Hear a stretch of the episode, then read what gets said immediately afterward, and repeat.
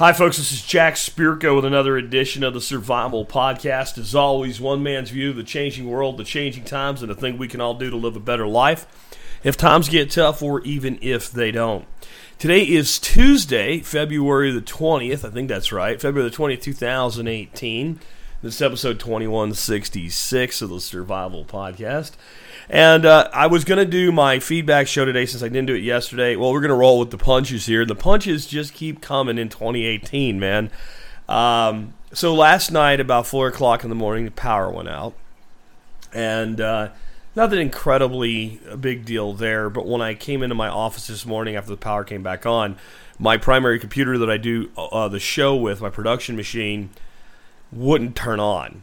Dead to the world. No power whatsoever. Uh, found a pretty good local company. This guy's going to come out and see if it's just a power supply, which is probably what it is. Be here about one o'clock and fix that for me. But I, I, I can't wait till then to get started. So we'll go with the regular schedule Tuesday, just Jack show. And I got an email this morning that, um, well, it inspired this show. And what this show is going to be called is a new look at lifestyle design. I'm going to talk about basically well, getting your life in order and living the best life you can with what you have in front of you. And we talk about lifestyle design a lot here at the Survival Podcast. And kind of in the intro today, I want to I want to kind of point out to you why this is a survival topic. Um, a lot of it has to do with when you when you live by a design lifestyle, you absolutely do better with money. And you know, regardless of whatever people want to believe or hope in their hearts today, we, we pay for things with money. We do things with money. Uh, a lot of how we win or lose in life has to do with how we win or lose with money. So, just on an economic standpoint alone, but there's a bigger reason. It's it's truly a survival topic. I think a lot of people in this country um, are unaware of what the biggest killer uh, in, in our lives is, and a killer of both human beings and taking lives and destroying and killing families. Because people will say, well, you know, there's medical errors and cancer and heart disease, and at different age brackets, we see different things as the number one cause of death. But in the end, I think almost all of them, not all of them, but almost all of them, because if you're in a car wreck and it's just an accident, a fate, then I, I don't think this applies. But otherwise, I think the number one killer in our, our lives and our families is stress. It's stress. Because the person that's maybe not living the most healthy life but is relatively stress free is probably less likely, if everything else is equal, equal, to have a heart attack than the person that has all of those same equivalent problems plus a lot of stress in their life.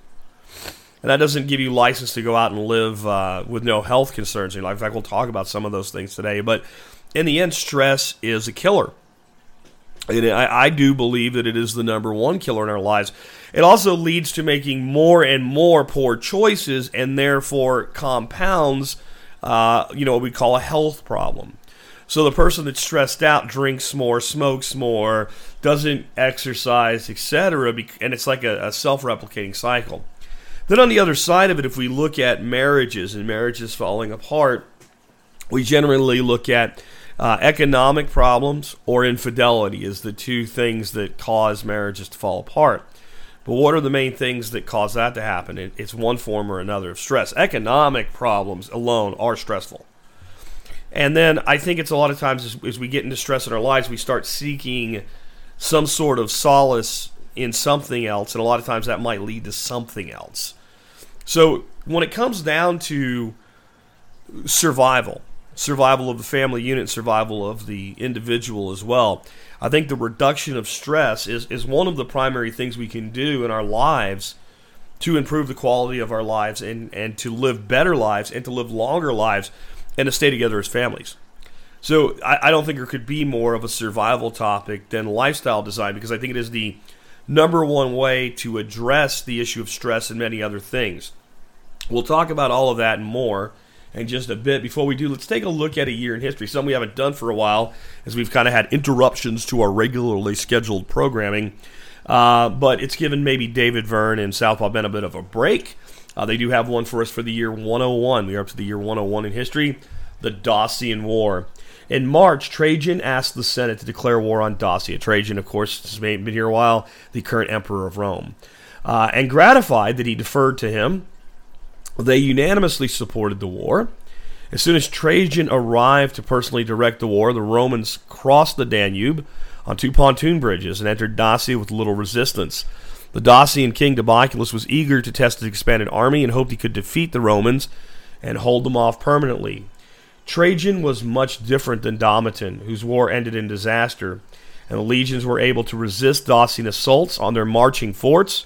Skirmishes were fought throughout the year, and the legions managed to recapture the battle standard of 5th Legion, which had been massacred during the previous war. Both sides met at the Pass of Tapae, the site of two battles in the last war. The battle was hard fought affair, with the Romans winning, but so many men were lost that Trajan pulled back in Roman territory across the Danube to reorganize during winter. My take by David Verne. The war was officially waged to restore Roman honor after a humiliating defeat during Domitian's reign, but it had much more to do with Dacia's large mineral mines. The state treasury was still shaky after Domitian's reign, and an influx of funds was badly needed. So one nation invades another nation because they want to extract the wealth that they have. History does not always repeat itself, but it does always rhyme, and we'll we'll leave it at that today. I want to remind you guys if you like this show and the work that I do, one of the ways you can support us is by becoming a member of what I call the Members Support Brigade. Uh, if you do that, you get discounts on a lot of really great stuff that will more than pay for your membership. And you support the show at about 18.3 cents an episode to learn more. Just go to the survivalpodcast.com and click on members uh, in the tab at the top of the site. Uh, and uh, you can learn more about how to sign up and become a member. With that, let's go ahead and get into this uh, the show topic today. Let me read you the email uh, that that you know it, again did kind of push me to this topic today. I needed one, and sometimes when you need something, if you're doing things right in life, synchronicity brings it to you. So this comes from Ryan. Ryan says how permaculture principles are improving my life. A lesson for other listeners. Details. I wanted to thank you for your focus on permaculture as well as design science. Through your work in Toby Hemenway's books, it's starting to reshape my life. I'm turning 40 this year, in the past five years, I've seen myself become pretty unhealthy. I drink too much, I eat too much, junk, and wasting too much time on TV. But it hit me a few months ago when thinking about leverage points. Instead of a resolution to change these behaviors, I made one simple change that has drastically reduced all three habits with very little effort on my part. You see, having three young children, a spouse, and career, I need some time to myself in order to stay sane. Brother, I hear you. I hear you. But as time is in short supply, I'd take care of all my responsibilities throughout the day, then stay up to unwind for a few hours every night. This is when all my unhealthy habits were coming out. So the change I made was to shift my personal time to the mornings. Now I go to bed with my wife and find we're communicating more than we had been. I get up at 4:30 a.m. Uh, but instead of two hours of booze, sweets, and TV, it's coffee, exercise, and various projects, all with one simple change of going to bed at a different time. I feel better physically and mentally, have a better marriage, and I'm starting to look better to boot. Maybe you could think about doing a show on how other listeners could apply permaculture concepts not just to their preparedness projects, but to themselves directly. As you say, the best investing you can do is investing in yourself. All the best, and thanks again from soon to renew MSB or Ryan. Well, Ryan, thank you for your support and for your email.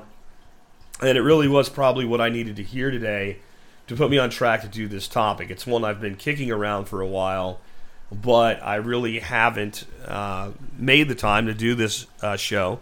It's been a rocky start to the year. And part of it, I probably need to do this show for myself because even though these are tenets that I live by, what happens over time is we all drift, we all backslide to things that we uh, that we kind of corrected in our life, and then we find ourselves doing them again. And it's just because we're human beings, and, and that's how human beings work. Uh, so it's, it's a good idea every once in a while to kind of just put things back into uh, perspective, as it were. I do want to start out, though, with um, what Ryan had to say about getting up so early. And I used to get up earlier than that when I was building this show because I needed time to do work. I didn't do it for the same reason Ryan did, but I, I know it's hard. At least it's hard at first. And you think, well, Ryan's getting less sleep now. No, Ryan's getting the same amount of hours in bed that he always got. He's just changed the ratio. Because instead of going to bed two hours later so he can have his personal time, he's going to bed when, when, when the wife goes to bed. and he's getting up two hours earlier. So that's the same amount of rack time. But it is hard. I remember when I made this decision when I was building this show.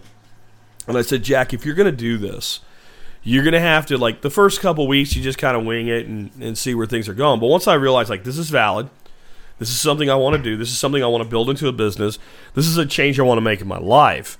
You got to start treating this like a business. You can't just wing it. You've got to you got to put some planning into the shows. Uh, you've got to come up with a, a more organized format. You've got to develop a revenue model. You've got to develop a timeline so that you're not committing, you know, the sin of what I call intellectual masturbation. One day, man, this is going to be what I do for a living. But if you have no plan to get there, no, it's not. And so I made a decision to start getting up about four o'clock in the morning. And let me tell you, it's hard the first couple days. It's very, very hard because you're asleep. It's dark. The house is quiet, and, it's, it's it's about that time in the morning when your body has released, really reached full state of relaxation. And I think you find this until you get a pattern of waking up at a specific time every day. You find this to be the case no matter when. Like once you're really out, like when you wake up and you're not ready to get out of bed yet, your body just is loose and relaxed, and it feels so good, and you you don't want to get up. But there's there's a fundamental component to the human being that's, that's known as circadian rhythm. C I R C A D I A N, circadian rhythm. What is that? Circadian means about a day. And circadian rhythm is if we live consistently with when we go to bed, when we wake up, things like that, um, we develop habits and you find yourself not really having to set an alarm clock anymore. You might do it as a, as a fallback, as a safeguard, if you have somewhere you have to be or something that needs to be done. But you just find that you you get up every day at a certain time. For me, that's much later in the day now, and maybe I need to start waking up a bit earlier again. But it's generally about the time that my wife wakes up to go get the kids. And I find myself just before she gets out of bed, I get up, maybe go to the bathroom, walk around the house a little bit. I might even go lay back down, but I'm going to get up at that time every day. Unless, you know, I've just come back from a trip and I'm totally exhausted. For some reason, I was up really late, something like that. If I go to bed at a reasonable hour, then I'm going to get up at about, you know, quarter to seven every morning. I'm just going to get up. Even if I don't get up, I'm going to wake up. And that's because I've been doing it for so long, it's become my circadian rhythm. The body knows this is the time to get up. So if you can get over that initial adjustment in that one thing, it gets easier and easier to where you almost can't stay in bed. And I'm going to actually talk about circadian rhythm in one of my steps uh, as, as we go down through them. But what I came up with today are 15 simple steps for a better designed life. And as I go into them, I want to talk about why you have to design your life. And I've, I've talked about this before, but I'll, I'll never stop because people really need to understand this. This is the, like one of the most important keys to winning in life. If you don't design your life, your life has been designed for you. And what I mean by that is we can look at people of various socioeconomic status and we can describe what their life will look like from cradle to grave, unless they make some leap in class or something like that, uh, with, with scary accuracy, I- including things like how much debt they'll have when they retire, how much money they'll have when they retire, uh, and, and, their average age of death.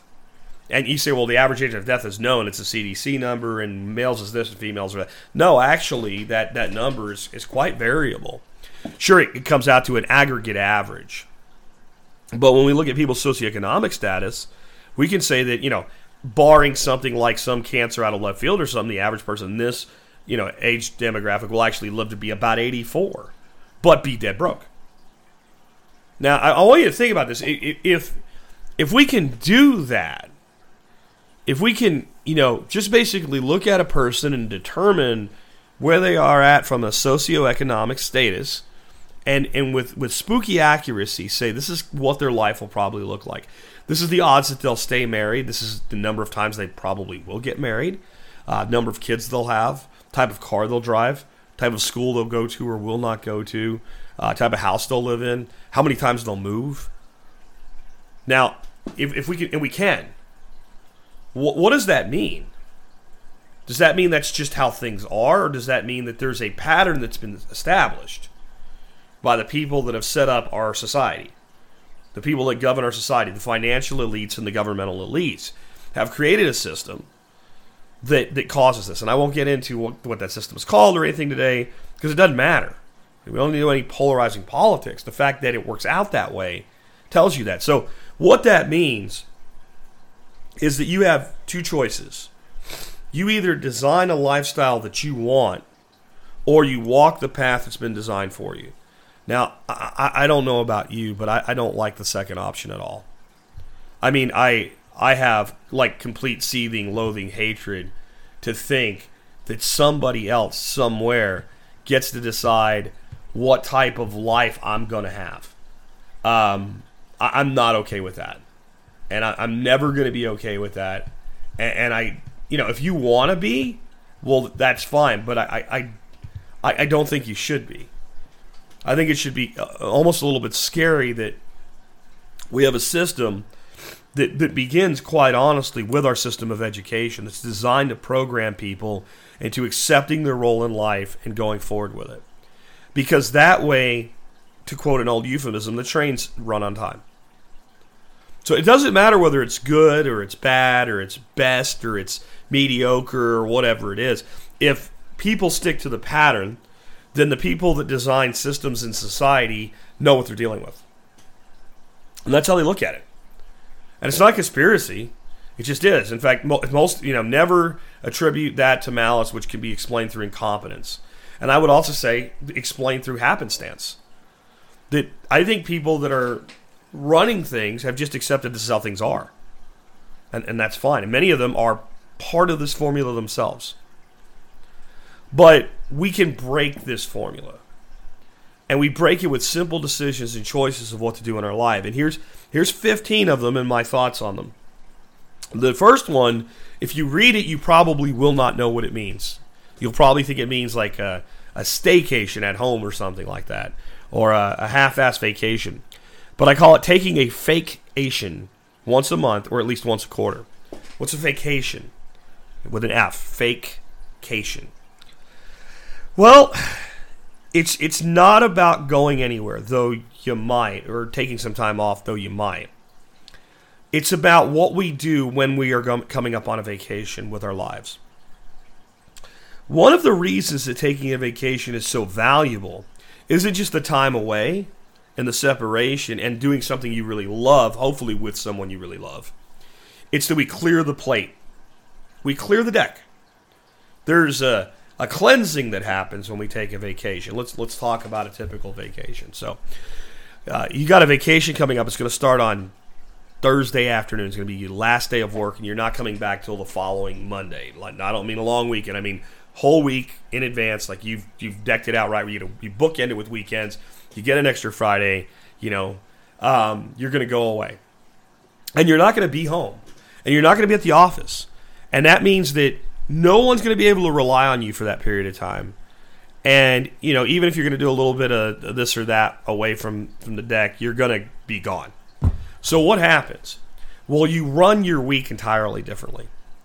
If there is a meeting that you're going to take that really isn't going to be productive, you cancel it. You make a list of all the things that have got to be done for you to go on vacation. And everything else plays second fiddle to that, even if they're things that you'd like to get done. And you somehow you get them done. You probably work a couple extra hours that week, uh, you know, on Tuesday or Thursday. And if you're smart, you do the extra hours on like Tuesday and Wednesday, and you actually cut out a bit early on Thursday. And when you walk out of the door Thursday, you say, and I'm going to use a word I don't use online. Some of you are going to find it to be an offensive word. I'm warning you, here it comes. You walk out the door and you say, fuck it. Okay? Fuck it. I'm done. I've done what I can do. I am going to go enjoy this time off. I'm done. A vacation is when you say, next week, I'm going to run that week like I'm going on vacation Thursday afternoon. I might even work Friday. I don't know. But I'm going to pretend that I'm not. And I am going to hump through that week. And I am going to clear the deck. I'm going to get everything off my table. I'm going to get it off my table early. I'll put a couple extra hours in but I'm going to do this as though Friday morning I'm getting on a plane and heading off to Fiji. And I'm not going to see any of these people and any of this shit for a week. So I'm not going to be doing it from a standpoint of I just don't care. I can't afford to have to care. I'm going to knock this shit out. And it's amazing what happens. And maybe you take a day off and take your little staycation or take a little day trip or something like that with it. But that's not why I'm suggesting it. I'm suggesting have at least once a quarter where you clear the deck. There's nothing left. It's all done. Now, it's not everything's done, but everything that has to be done is done. If you left for a week, it would be okay. Might not be optimum, but it would be. It never is, is it? But I want you to think about the last time you took a vacation, like I'm talking about.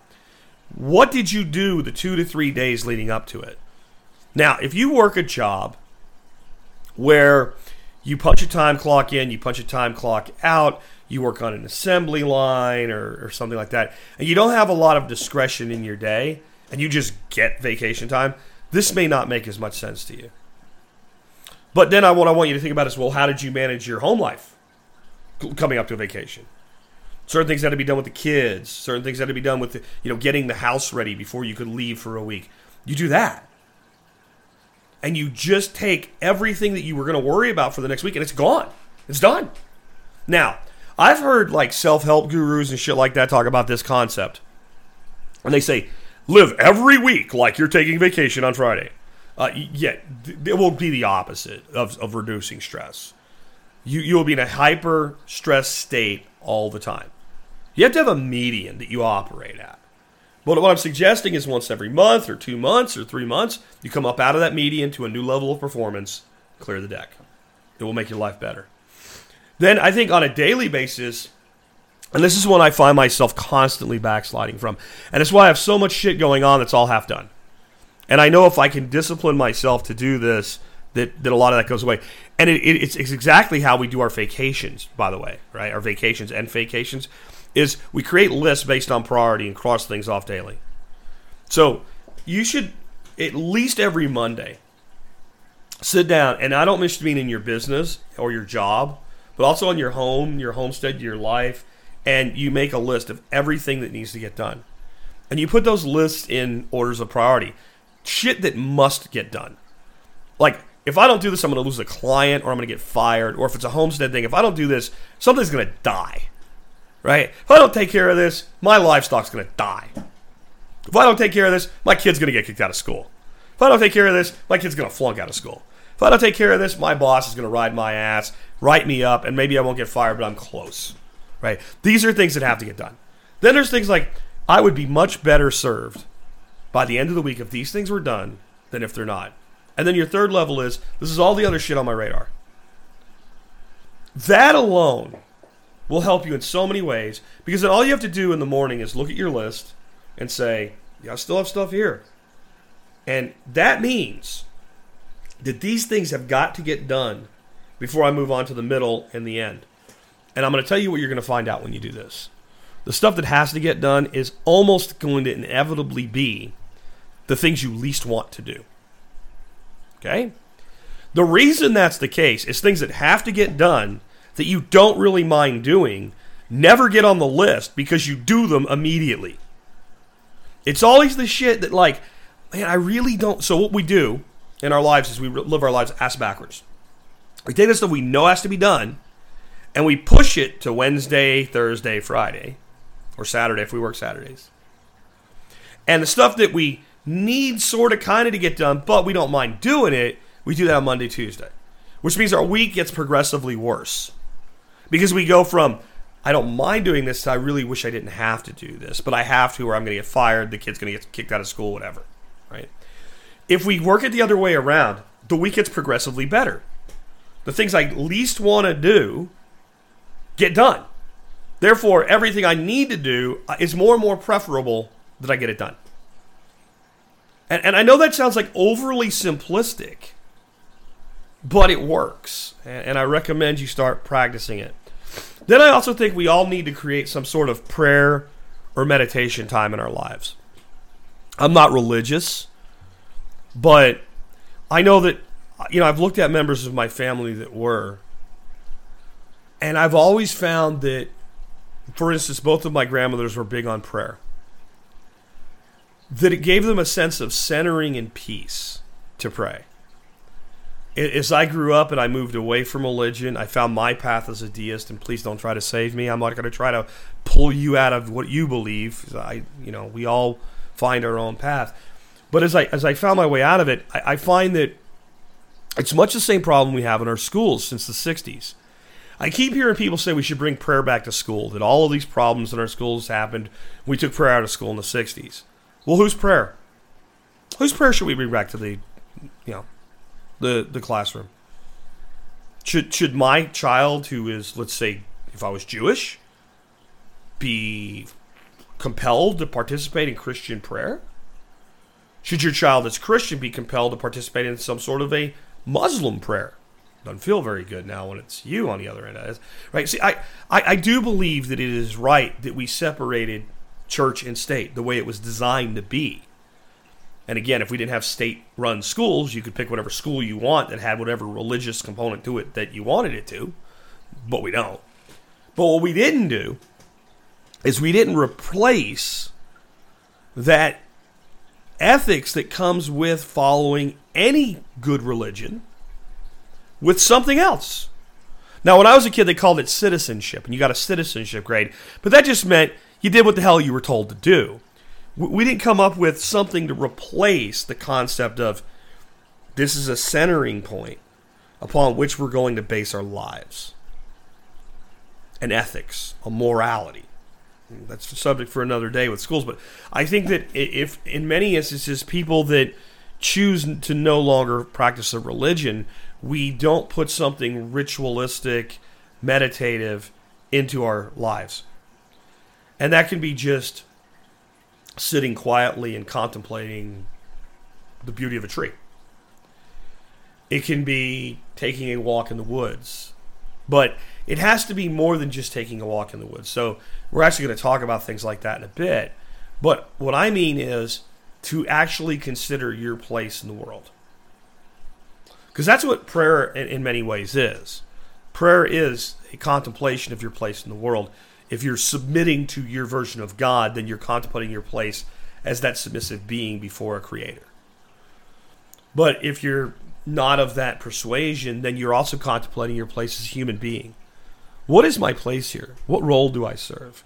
What is my place as a father or a mother, a brother or a sister, as a teacher, as a student? And I think we really need to have something in our life that is either prayer like or meditative. That could be done with Eastern arts, like uh, martial arts, actually are incredibly meditative, especially the softer styles like Tai Chi, Qigong, which is Qigong is not really a martial art, but it, it is, in my view anyway uh, or yoga. And, and I know some people are like, that's satanic. Or you believe whatever you want, man. You do your thing. I'm saying you need to have something in your life like that. And then the next step, which kind of fits right in with that, is some things in your life should be ritualistic. And but but it doesn't have to be this prayer or meditative thing. When I say ritualistic, what I really mean is on schedule. And it doesn't even matter what. So there should be at least a few things in your day I do this at this time this way. Now, I don't mean to the point where you're completely predictable and somebody can say, well, at four o'clock he'll be here and at five o'clock he'll be there. Um, but people that do have some schedule in their life, they live, are generally happier and they live longer because it gives you a sense of purpose and it gives you an anchoring point. It also gives you an extraction point. So if you have a rule, let's say at three o'clock, I get up from my desk, I take a 15 minute break, and I take a walk somewhere. Then when 3 o'clock comes, you know, unless somebody's going to die, unless you're going to get fired, it's 3 o'clock. At 3 o'clock, I take my walk. Bye. Now, I know not everybody has the freedom to do that. Find something you have the freedom to do and do that, okay? But what it does is it creates a reboot point in your day whatever was going on, whatever was distracting, whatever was pulling you off course, boom. I have this thing, I do this thing, and I'm going to go do this thing now. And when I come back, I also get into the ritualistic co- component of, well, when I come back from this, the very first thing I do is blank. And it creates that, that again, like an anchor point. So what I mean by that is literal anchor point. When you shoot a bow and arrow, you have an anchor point, and people shoot different styles. Some shoot with releases, some shoot with the three fingers. We call it Apache style, etc. Some people will anchor at the corner of their mouth. That's actually I, I'm an Apache style three fingered shooter. I anchor at the corner of my mouth. Some people will use a release and anchor under their chin. Some will anchor way back up under their ear. Careful we don't catch the ear when we do that. It hurts. But my point is that if you're going to shoot accurately with a bow, then there's some method and anchor point that's consistent. And that way, whether you're shooting with sights, whether you're shooting instinctually, the consistency allows the adjustment to the target. And when we create ritualistic scheduling in our life, not everything, just a few things, we create these anchor points around our day. And then we ch- tend to stay on schedule, just like the art, art the archer stays on target. Um, next, I think that everybody should have some sort of a pure hobby in your life. A lot of people have lots of hobbies. But I'll tell you what's ruined our hobbies the internet. The internet. Everybody wants to share everything that they're doing online. I make a living out of that, so I'm not going to put it down.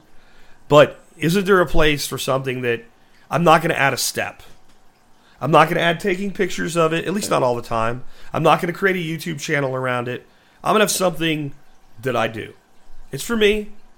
And you know, when my my my grandfather was young enough to still get around and stuff on both sides, they both had their little hobbies. Little thing they would do. And men in general, and I think women did too, just, you know, being a male growing up, following the male role model, that's what you, you notice more. I'd say my grandmother had a hobby that was uh, needlepoint, doing needlepoint embroidery work and things like um, crochet, knitting. She did stuff like that. My one grandfather would just disappear into his little shop, and he did little woodworking things.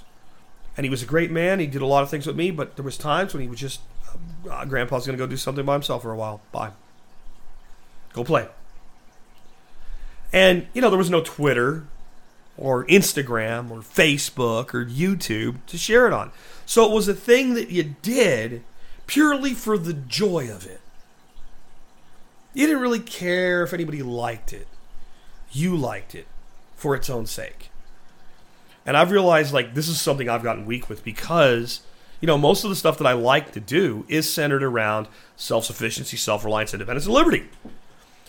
And one of the things I've, I've kind of put off getting set back up and doing regularly is reloading. And so one of the decisions I made is is I'm getting my, my back shop set up. I'm going to get all my reloading gear set up back there.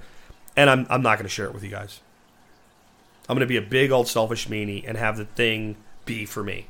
There's tons of websites and email lists and uh, YouTube videos and stuff like that on reloading.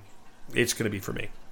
I don't care that you don't get to see it and it's a, it's probably not going to be the only thing like that, but it's going to be a thing. So there might be some point where I just I'm just done for the day, go out and load up some rounds, and then go out to the range and see how they perform. Maybe start reloading and more. It's I probably can find more time to do that than I can to shoot. So maybe I start reloading some special loads for friends, just because.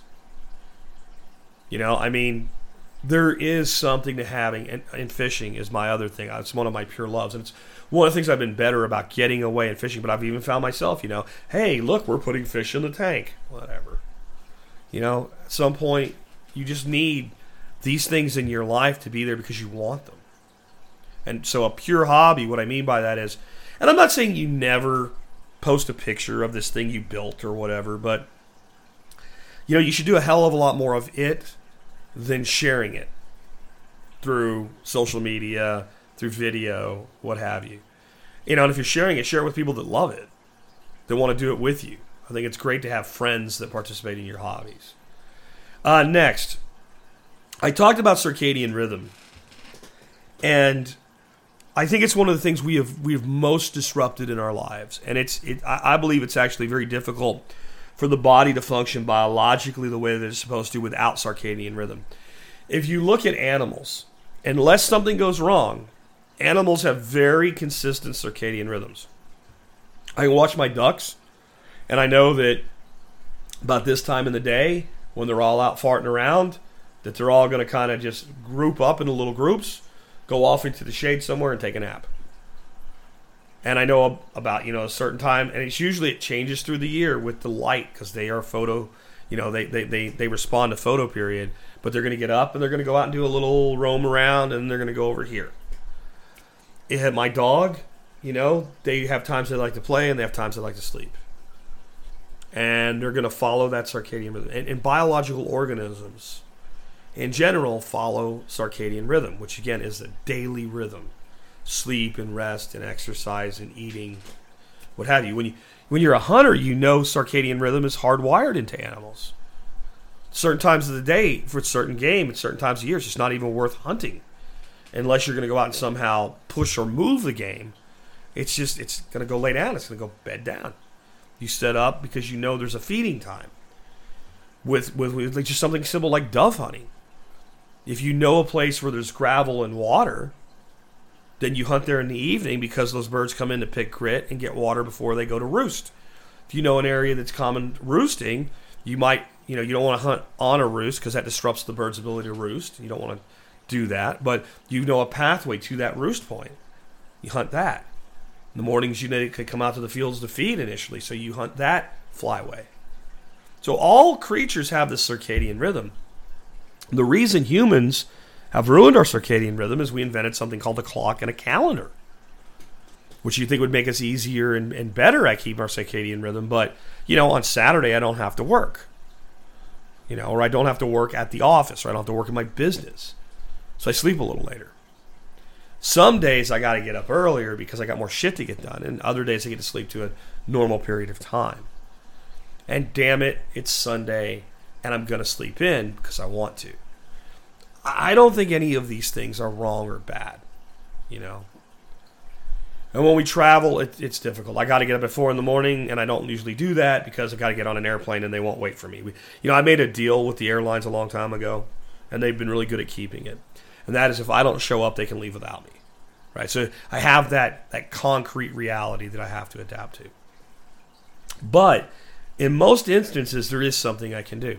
Let's say that it's Saturday, and you usually get up at six thirty in the morning for work, and you sleep till 7.30, 8 o'clock on Saturdays because the kids stay in bed long enough to let you.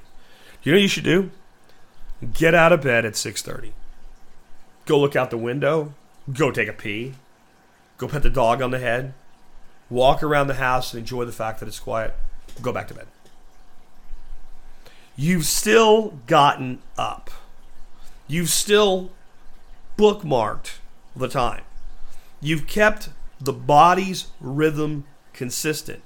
You've just chose now to go back to bed. And what you'll find yourself doing is, you know, that meditative time? You'll find yourself getting that for like, you'll go back to bed. Sometimes you go right out, but a lot of times you have like a half hour, you'll sit there. And instead of the times where you sit there at night and you think of things you can't sleep, you think of things that you want to think about, and you go through them in your mind, and it becomes ritualistic. And now we're function stacking the steps.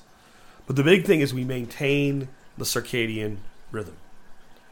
And again, this is something like some of the stuff I'm teaching you today or talking about today, you probably know, is so basic. We should be teaching this in school, but we don't because we're too busy trying to cram useless information into kids that they will never remember and never use. So work on that. The next one is, and, and I know that like one of my passions is cooking. So you might think, well, this is for Jack, not for me, because I'm not passionate about cooking. I actually think that this is something everybody should do. Cook something totally new and different at least twice a month. And, and I'll, I'll tell you why. One, it will force you to learn something. And I'm going to talk about how important that is in, in a bit. But we need to keep learning new things. And if nothing else, you'll have to learn a new thing to cook. You have to do some research and find something out, find a recipe to try, whatever. So that alone will be something new. But but here's what I find happens in most married couples. one side or the other of the couple tends to do most of the cooking. You don't do it together. Because one actually really likes it and generally really enjoys it and is really good at it. And the other one's like, I can do it if I have to. It, it, it's now, now maybe you're lucky and you're in a marriage where both sides are passionate about cooking and you cook together all the time. But I, I find that most marriages, you know, somebody cleans up and somebody cooks. Day to day, there's nothing wrong with that. But one of the things we need to be doing in our relationships to have stronger relationships is doing stuff together. And I find when you're going to do something totally different, since one person hasn't done it 800 times and doesn't know exactly what to do and isn't flying through it, and you have to follow steps, and both sides have to follow steps, then the, the, the partner that usually gets pushed out of the cooking can just take one of the steps. And we did, um, I don't remember if it was Hello Fresh or Blue Apron or we did one of those for a while. We eventually stopped because I didn't feel like we were learning anything, and you can only put arugula on a plate and call it a salad so many times before you're bored with that. But you know, it did give us some new things to cook, and it did give us, you know, a procedure. And what it did is it let Dorothy say, "Well, I'll take this step and I'll do it." So we found ourselves cooking together. But what we realized is by simply picking something new, we can do it ourselves. It costs less money. It's more convenient, etc. to do. But you have to st- stick to that. So I think there's there's that too. But I also think that like since you're going to eat anyway,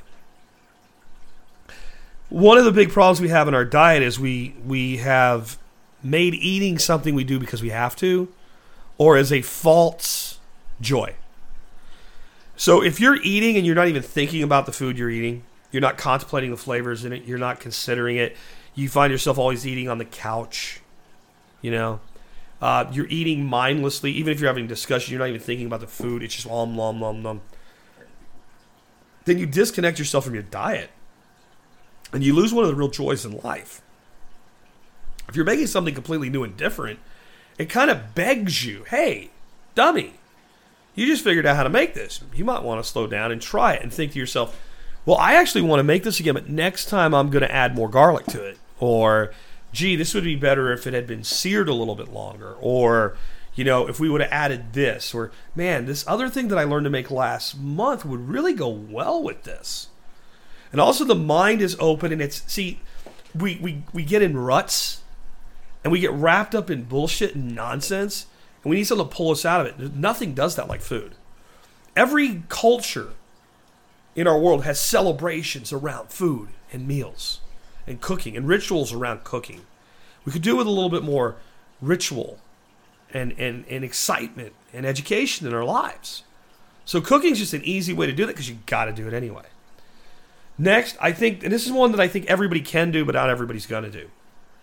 Strive to develop your life in a way where you can become location independent. What's location independent? I'm location independent. If there was a base on the moon and that base came with a DSL connection, and I could do my show from the moon in a crater with a dome over it, I could do my show on the moon. I can live anywhere I want I don't have to go to an office. All I need is an internet connection. And a lot of you think, well, this is an entrepreneur thing and not everybody can do this. Um, it's getting more and more the case that if you develop the right skills in your profession, that someone will employ you as a remote employee or at least partially remote. And partially remote is a great way to get fully remote. When you get an agreement with an employer, well, I can work from home two days a week. Well, we'll try that. You know, we, you're good. We don't want to lose you. We understand. We're not totally comfortable with this yet. We've never done it before. But you start working from home two days a week. Man, when you get that opportunity, you work your ass off on those days. You get more done than they've ever seen you get done before. And they say, wow, you really get a lot done when you work from home. Well, of course I do. I save two and a half hours a day that I'm not in my car. When I get up, I go right to work. And all of a sudden, eh, you know, working from home seems like a good idea. And then, you know, if they, they don't play ball, you start shopping your, your, your skills around and find a new employer. And you learn the reality. You're never more wanted by an employer. I don't care how good you are, they never want you more than the day before they hire you. People take things for granted so quickly, and your employer is no different. They really are not. And what I mean is like I, I call it the cake, the cake lesson. So the cake lesson is, or pie lesson. I usually use pie for this. If I came to your house and I brought you a pie today, you'd be like, Jack, that's that. Especially if it's your favorite kind of pie. Jack, that's that's really nice of you. You didn't have to be. No, I just thought you deserved a pie. And it, it, you know, today's Tuesday. Well, next Tuesday, you see my car pull up, and I come up to the house, and I have a pie for you again. You say, "Wow, two pies in a row, man! I I don't know what to think." And I go, "You know, I just thought you'd like a pie today. We visit for a while and I leave."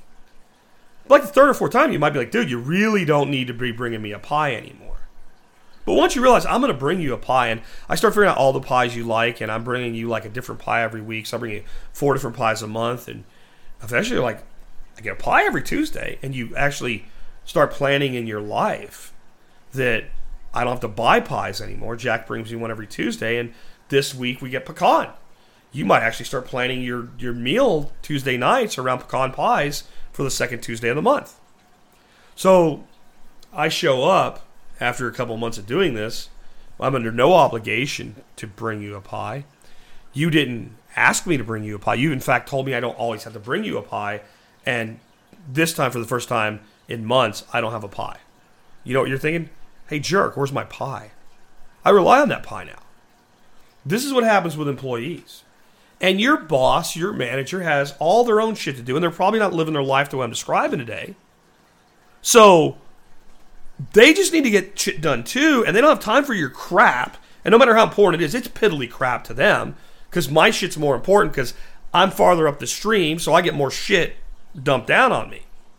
People say shit rolls downhill, but the big turds start at the top, and each level eats some shit on the way down. So the guy at the bottom actually gets the least. That's how the real world works. But the day before they hire you, you're a solution to a problem and I'll do whatever I can to get this one thing not having to worry about anymore. And then there's other options like contracting. Maybe you have to go somewhere, but maybe you can live anywhere you want. I know quite a few people that are in the medical industry that are basically contract uh, contract nurses. If they decide they don't want to live in Jacksonville anymore, they can move to Atlanta, and their agency will have them doing jobs the week they get there. So look for some level of location independence. Because once you live that way, you will figure out how to keep it. It is the most liberating thing in the world. For me, you know, I had to go a lot of places, but I did over 10 years in sales.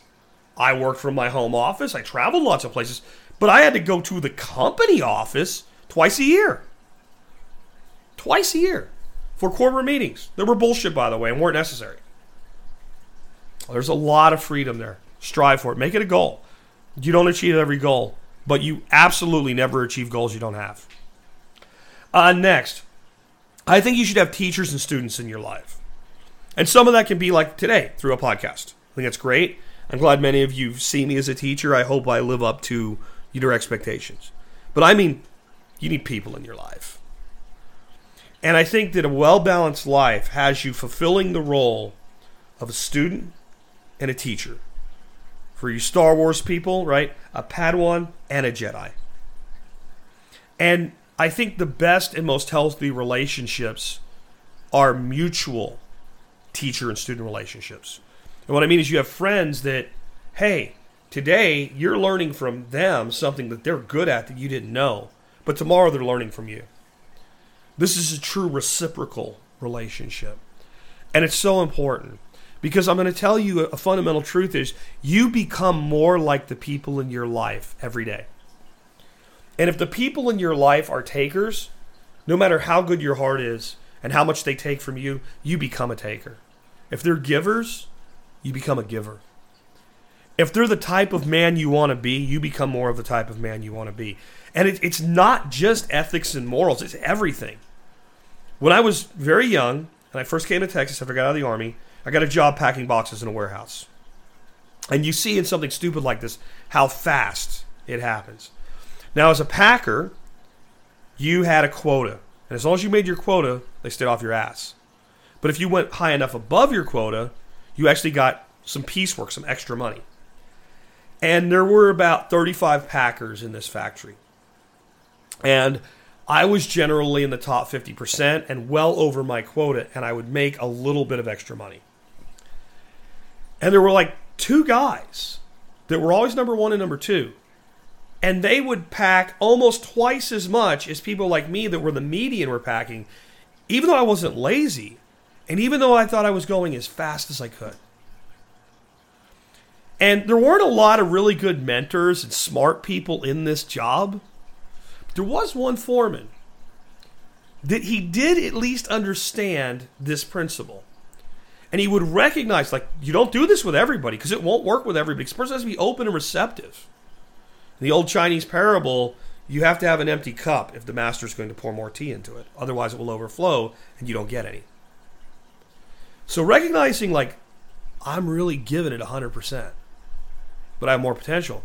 He takes this guy, Nate, who was the number one packer in the plant. And he says, You're going to pack with Nate for half the day today. So Nate, having been through this before, says, Here's what we're going to do I'm going to pack the boxes. You close them, you label them, and try to keep up. I don't give a shit how good you are. I got to put a piece of tape on the box, slap the label on the box, mark it, and put it over here for the guy that loads it on the truck. That's that's what I have to do, and you're telling me to try to keep up. Um, ten minutes in, I felt like I was gonna die.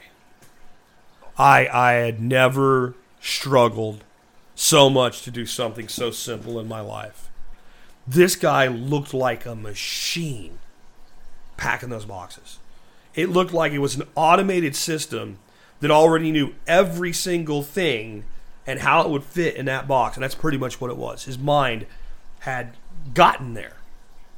But it was also something else. He would do some things I had been uncomfortable doing. He'd bend a box a little bit to get it to fit.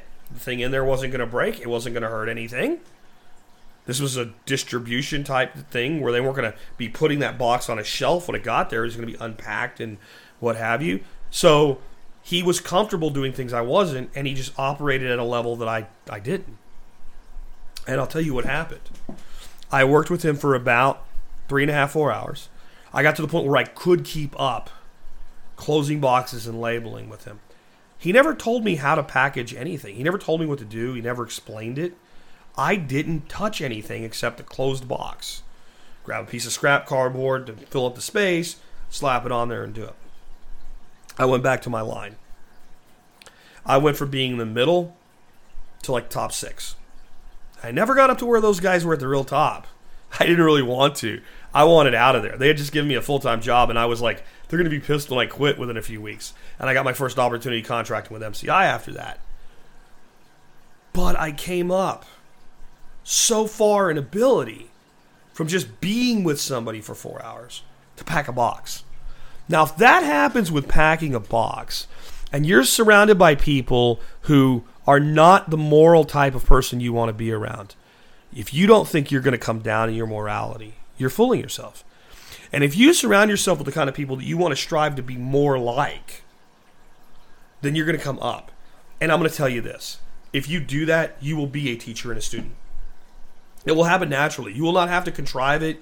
You won't have to figure it out. Because what you'll find in many instances, when you're unbalanced with the people around you, from a morality standpoint, and I don't mean they have to be your religion or whatever. I mean they have to be the kind of person and what they do that you want to be. Their work ethic, the way they treat others, their charity, all that stuff. When you're not balanced in that world, you find yourself almost in a competition because a human human state, when unbalanced, becomes competitive very, very quickly. And I want to know more than you about this thing, right? Well, when you find yourself balanced and you find yourself completely receptive to what that person has to offer and completely giving in what you have to offer. And it sounds spiritual. I guess it can be, but it's really not. It's just human dynamics. So be a teacher and a student at all times. I also think journaling is something that we don't do enough of anymore. Um, I told a story on my presentation at Liberty Forum, the article that I wrote where I said people are so upset and worried about this thing or that thing, the outrage of the week. And it was called, you know, How to Tell If You're an Easily Led Moron. And so for 12 weeks, every day, or at least once a week, you wrote down whatever you were most pissed off about, whatever meme you were sharing on Facebook that you were so enraged about. And then you took that piece of paper and you clipped it to the front of the book. and you just keep doing that for at least 12 weeks. And then you go back and read it uh, after 12 weeks, and you'll realize like most of the stuff that you really thought was important, you don't even remember and wouldn't even have remembered if you didn't write it down. And I think there's there's a value there, but I think in, in general, journaling is like a waking dream. It helps us sort out the things. That's what dreams are. Dreams dreams that seem all contrived and discombobulated and weird things going together. It's basically your mind doing a reboot, saying like, okay, these two things don't justify and since they both don't justify, even though they don't belong together, I'm gonna stick them together, right? And next thing you know, you're driving a car on a roof or something like that, or you know what have you. And uh, but your mind's actually working things out. Journaling is, is a waking form of that. We're we're going through the things that we think are important, and it could be anything. Like I, I think there's value just in every day, you know, writing down when you woke up, what was the temperature like, what did it look like outside, how did it make you feel I know coming in touch with your feelings is not very manly. I'm not even talking about coming in touch. Just, just in general, like it's gray and rainy, and I felt depressed today. And and then you know you, maybe you have a kick-ass day, and a, couple weeks from then you, you you open that journal and look that page back through. Go, that day that I was depressed, I got a lot of oh, shit done. Maybe it's okay that it's gray and rainy out sometimes, and maybe you just get on with life. And you just sort these things out for yourself. But I think reading what you wrote is very important. I, I found some of my old journals, and a lot of the stuff was like, you know, when I was really big into like physics and things like that, and, you know, postulating some universal theory. And then realizing, like, even if that was wrong, that was actually really insightful, and that's what my mind's capable of. And then there's other things like, I really hope this happens. And then I'm like, I don't even remember giving a shit about that now. It's, it's also valuable. And it puts things in perspective. Next, take walks, especially off the pavement, but anywhere. So, one way I really made myself do this was not getting off the pavement when I couldn't. When I had my company up in uh, Frisco, I could disappear for the majority of my lunch times, no problem. And the thing is, it's summer, it's Texas, you're dressed in office clothes. you're not going home till 6 or 7 o'clock take a walk. And we had this really nice little walkway around a pond at our office center. But in August, yeah, you can't do that. You're going to stink. So I'd go to the mall or I'd go to Home Depot and I'd just walk, you know, with a little bit of a clip to it. You'd be surprised, a couple laps around Home Depot, you put some miles on. And maybe I'd be walking through there, like thinking about a project I'm working on. Now I'll go down this aisle and just, what could I do with this? Or what could I, I used to talk about this. That, that's how regular it was back when I was doing the show from the car. I would talk about my walks through Home Depot that day on some of the episodes. But walking, there's so many things. One, it forces the ritual that we talked about. It forces the contemplation, the meditation when you walk, especially when you walk alone. But it's also an innate human characteristic human beings are walkers. We're not runners. Now, I know somebody's going to say, well, according to Paleolithic records, because we could run for long distances, we used to. Yeah, whatever. I don't care. We are not running creatures. We are walking creatures. If you look at the human body, we are built to sprint and we are built to walk. Before, we had horses and carriages and cars and trucks and buses. The only way to get from A to B was to walk. And in general, we walked. We ran when we were trying to chase something, or when something important was going on, or when something was trying to kill us. So walking is in our DNA. It is who we are. And we don't walk enough. So just walking is huge. Next, spend some time with dogs. I'm serious. Dogs. I think any animal can be beneficial. I like talking to the ducks and all. Part of it is you can talk to a dog without feeling like you're talking to thin air, right? You can have a conversation that you maybe wouldn't have with a person. The dog doesn't care. But I believe the dog and the human, over evolutionary period, have become very much linked together. There is no animal that bonds with human beings the way the dog does. And there's no animal that we bond with the way that we bond with a dog. And I believe that somewhere in nature that that was destined to be the case. That the dog and the human are meant to be companions. Say, what I I can't own a dog. I don't have a dog. Am I doomed? You know, giving yourself a hobby, function stacking some of these other things, ritual, what have you.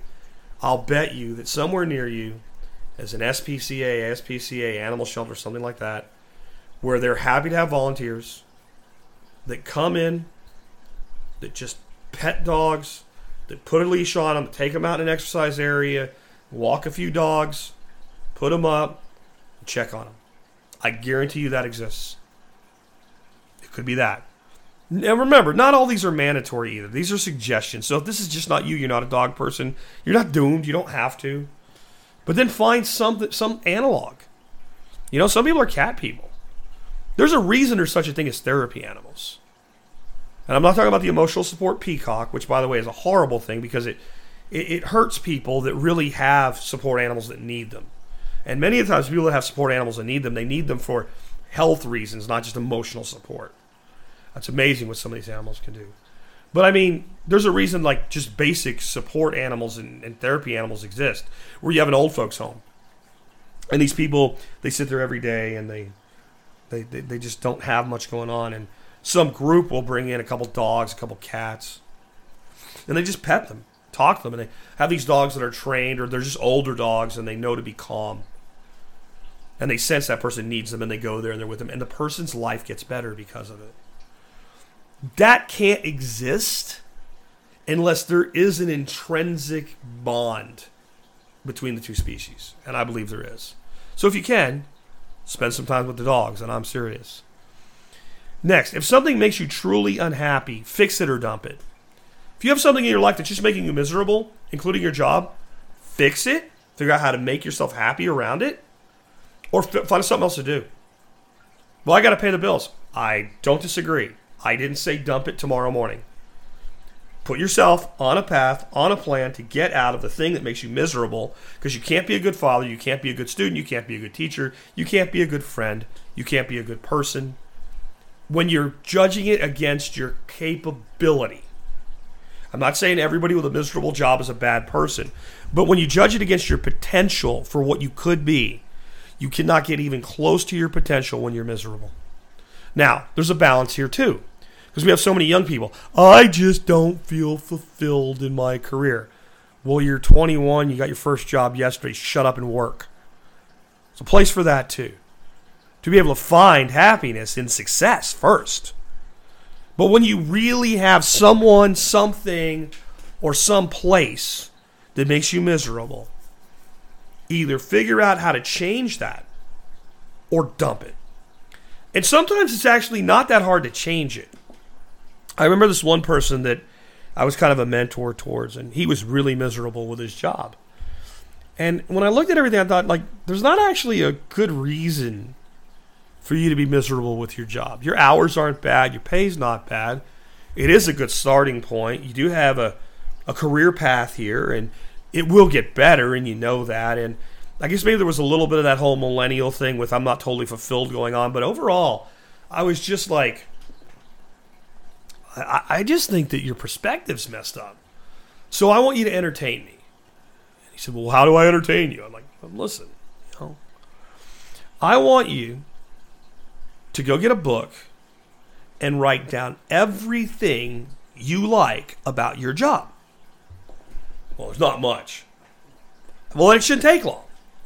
But for the next week, anything you figure out that you like about your job, I want you to write it down and bring it back to me next week.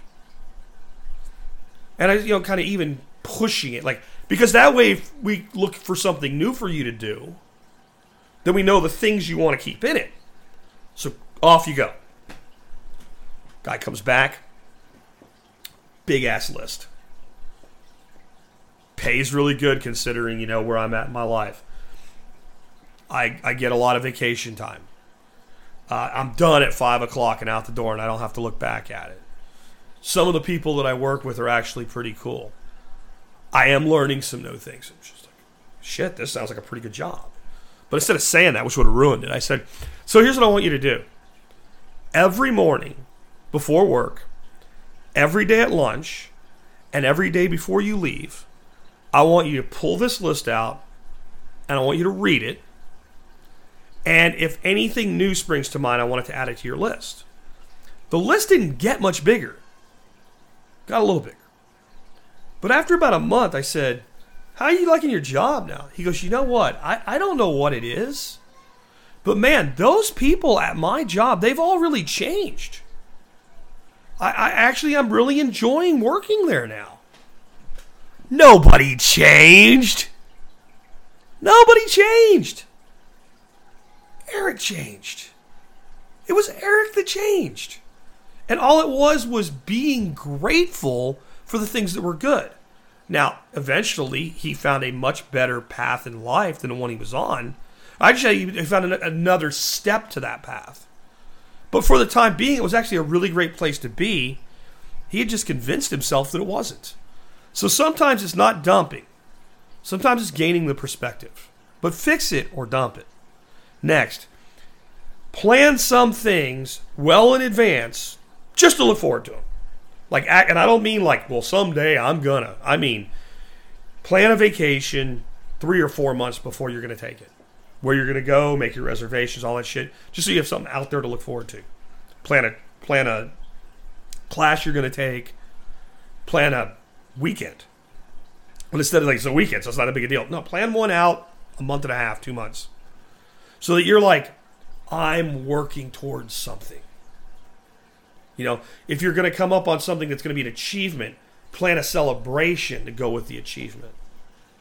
It, it, it just changes your perspective so much. And then my last one, and this might be the most important one, and the one that gets challenging as you get older. So many of these things actually get easier as you get older, especially if you if you get them into your life when you're young. This last one, and and I it scares me sometimes to see myself struggling it with it and realizing how many people in my lives just go, What the hell? Why don't you just go do that? And that is learn to do something new frequently. Now, I know a lot of you would say this is kind of shocking to me because, Jack, you're always doing something new. And I am, but I'm always doing something new that's relatively easy to learn or add on. Where when I was like 30 and I wanted a website, I wouldn't just spend a weekend torturing myself to learn how to do basic HTML coding and do a website. And I built a website. It was shit, but I built one. And then it got, I got better at it. You know, when I wanted to learn SEO, I was really more in the sales side of things then, but I was like, here's how I can justify it. And I went out and taught myself SEO. I became what I believe at, at, at the time when I was doing it professionally, one of the best in the country at it.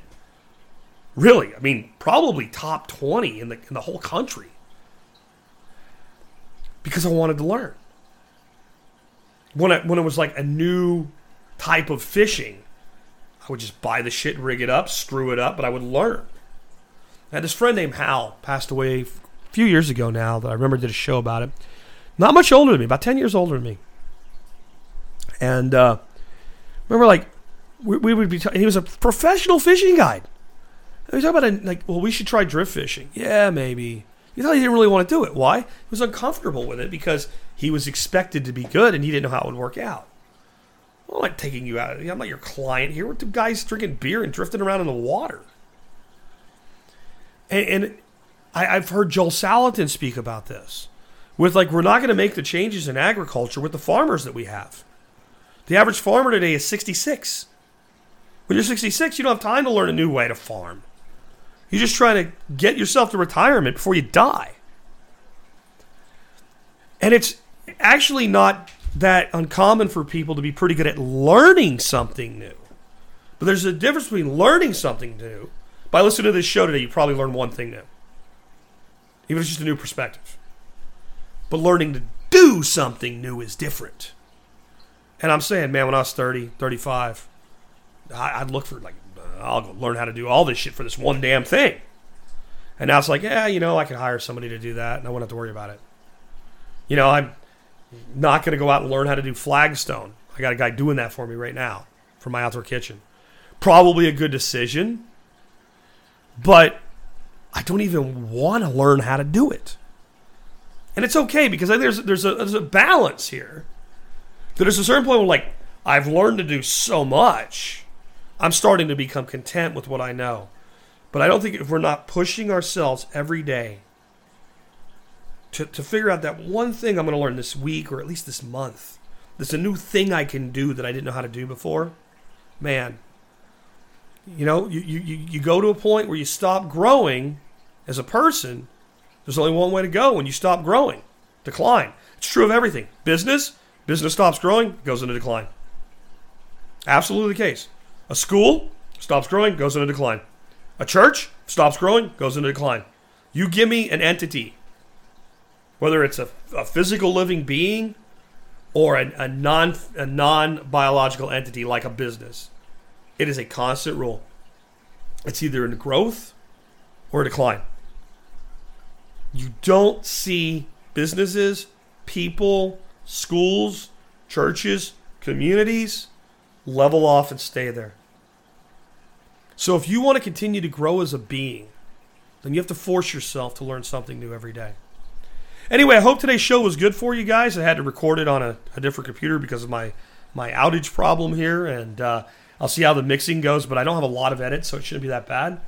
And uh, I want to remind you guys if you like the, the show and the work I do, one really easy way to help support our show is to do your online shopping through tspaz.com. You go to tspaz.com, you see all the reviews I've done on uh, Amazon. And anything you buy once you go through T-Spaz helps support the Survival Podcast and the work that we do. Today I have for you one of my favorite fertility aids for your gardening. I know it's still winter, but it's February 20th. We're eight days from the end of February. We hit March. March, we, we're going, to, going into spring. Time to start building up that fertility. Those early beds when it's cold, even when you have all kinds of compost and all, the biology's not up yet. The plants just don't have stuff that's bioavailable. You want a good organic fertilizer. Dr. Earth is a 444 fertilizer. That means it's balanced. Four parts of each NPK, nitrogen, phosphorus, potassium. That means we don't have to bulk up somewhere else we do the one thing. They do have a liquid. I like it too, but the solid I think is best for this. It's part of my fertility regime. It's made up of Dr. Earth Premium Gold, which is today's item, GS Plant Foods Liquid Kelp Fertilizer, Garrett Juice Plus, uh, and Endo uh, Mycorrhizal Fungal Inoculation uh, these are the things that I believe really turbocharge my results in my gardening. And I think they can help you too. Time to start building that fertility up, and this is a great place to do it. But remember, as always, you can always find what you're looking for through tspaz.com, tspaz.com. Go there, click a link, do your shopping after that. You help support our show. That brings us to our song of the day. Now, um, since my list of songs from John Adam is on my computer that won't start right now. And God, I hope it's just a power supply issue. Um, I don't have his uh, song of the day, so I had to pick one of my own. I've been enjoying the Jimmy Buffett I've been playing for you guys lately, and I thought I found one today that goes really good with what today's show is really all about, which is developing contentment in your life. You might think that since I talk so much about doing and striving and learning and action and lists and getting things done, that it's about strive. But we strive so that we can become content. And we want to balance contentment with still wanting to learn and do things, but to be overall happy in our lives. That's what this song is about. It's called I Have Found Me a Home. And it's I think this song, if I remember right from Jimmy, is about Birmingham, Alabama, which is where he grew up. Some of the lines in the song, you know, none of the streets there look the same. Everything is different and new and unique, but yet the same. I know where to go. Got a little my bike. I tool around. I go to the bars.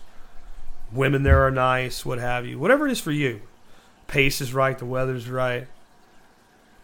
And whether it be a physical location or whether it be a, a point in life where you're truly happy with what you have, my biggest wish for all of you is that you all find yourself a home. Find yourself some peace that's what the song's about. That's what today's show is really about. With that, this has been Jack Spirko with another edition of the Survival Podcast, helping you figure out how to live that better life if times get tough or even if they don't.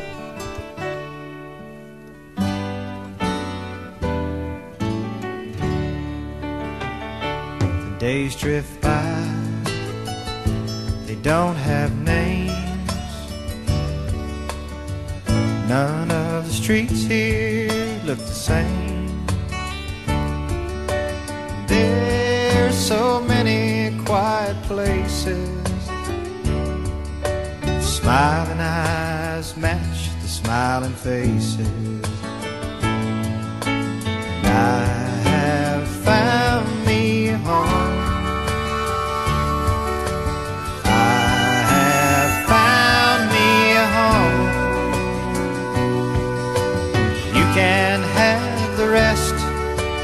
everything I own. Cause I have found me a home. My old red bike gets me around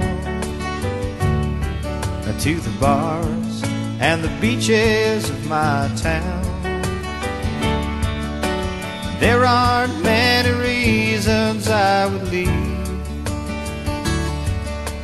cause I have found me some peace. And the ladies aren't demanding here, they'll never ask too much. When you're coming off a cold love that's sure a nice warm touch. Yes, I have found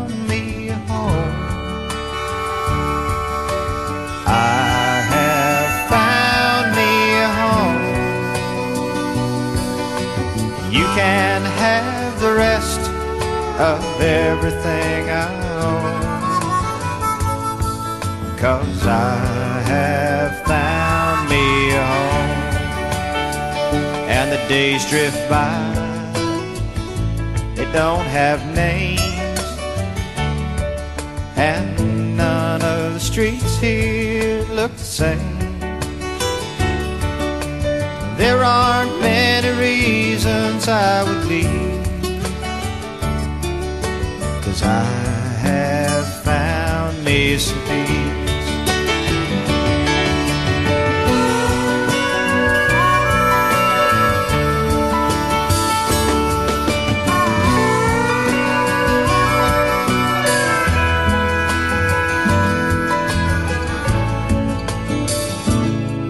Yes, I